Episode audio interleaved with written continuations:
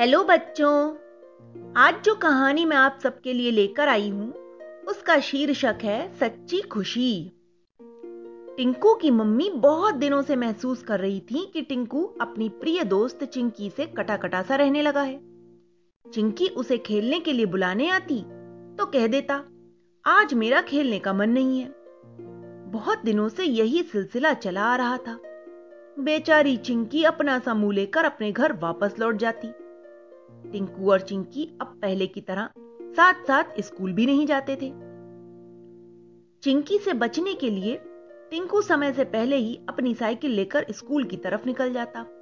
यह सब देखकर चिंकी और टिंकू की मम्मी बहुत परेशान थी। उन दोनों ने टिंकू और चिंकी के दूसरे दोस्तों से इस बात का कारण जानना चाहा। तो पता चला कि वे दोनों क्लास में भी साथ साथ नहीं बैठते। लंच के समय भी अपना अपना लंच अकेले बैठकर खाते। दूसरे दोस्तों ने बताया कि टिंकू सबसे चिंकी की बुराई करता फिरता है। स्कूल में सबसे चिंकी के लिए कहता है, घमंडी कहीं की, क्लास में फ़र्स्ट आती है तो जाने अपने को क्या समझती है?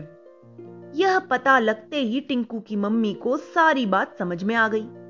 उन्हें याद आया कि पिछले साल जब स्कूल के वार्षिक उत्सव में चिंकी अपना अवार्ड लेने मंच पर गई थी तब टिंकू कितना उदास था।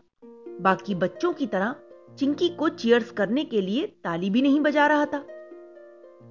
ओह तो ये बात है। टिंकू की मम्मी ने पुरानी घटनाओं को याद करके स्वयं से कहा। मम्मी ने सोचा, मुझे टिंकू को समझाना होगा।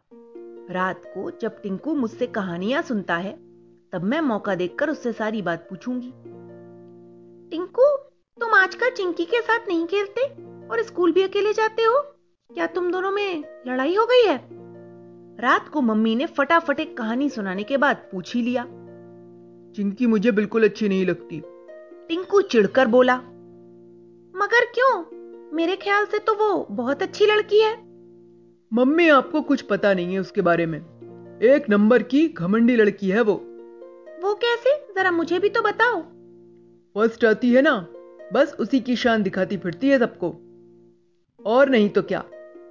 क्यों? उसने तुमसे ऐसा कुछ कहा क्या? बुद्धू नहीं हूँ मैं समझ सकता हूँ सब कुछ। पर मुझे तो ऐसा नहीं लगता और दूसरे बच्चों को भी। उसके बारे में कोई शिकायत नहीं है। फिर तुम्हें ही क्यों परेशानी है? टिंकू की मम्मी समझ गई कि परेशानी की जड़ क्या है। जब से चिंकी टिंकू के स्कूल में आई थी वह अपनी क्लास में सेकंड आने लगा था और चिंकी फ़र्स्ट। वो समझती है कि मैं बुद्धू हूँ। टिंकू थोड़ी देर की चुप्पी के बाद बुरा सा मुँह बनाकर बड़बड़ाया। ऐसा तुमने सोचा कैसे?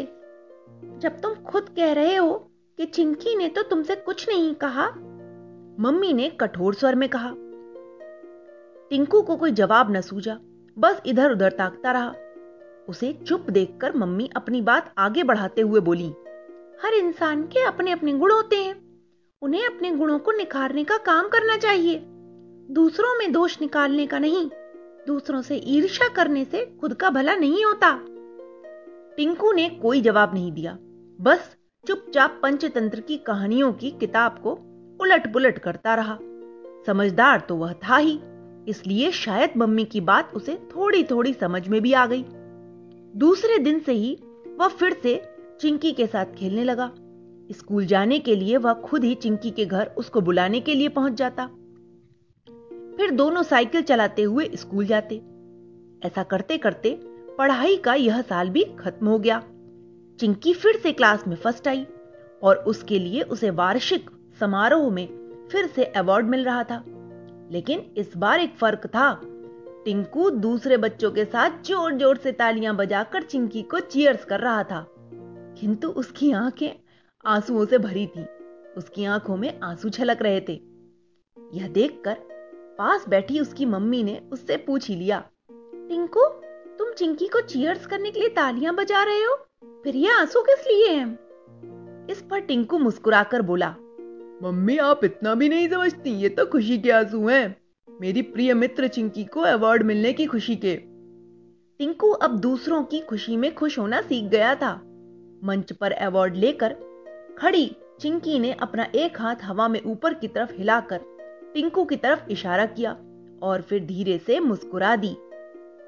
तो बच्चों, इस कहानी से हमें यही सीख मिलती है कि हमें अपनी खुशी में तो खुश होना ही चाहिए, लेकिन हमें दूसरों की खुशी में भी खुश होना सीखना चाहिए, क्योंकि दूसरों से ईर्ष्या, द्वेष, ये सब हमें असफलता की ओर ले जाते हैं। लेकिन दूसरों को देखकर उनसे प्रेरणा लेकर आगे बढ़ना हमें हमेशा सफलता का रास्ता दिखाता है। Okay, bye.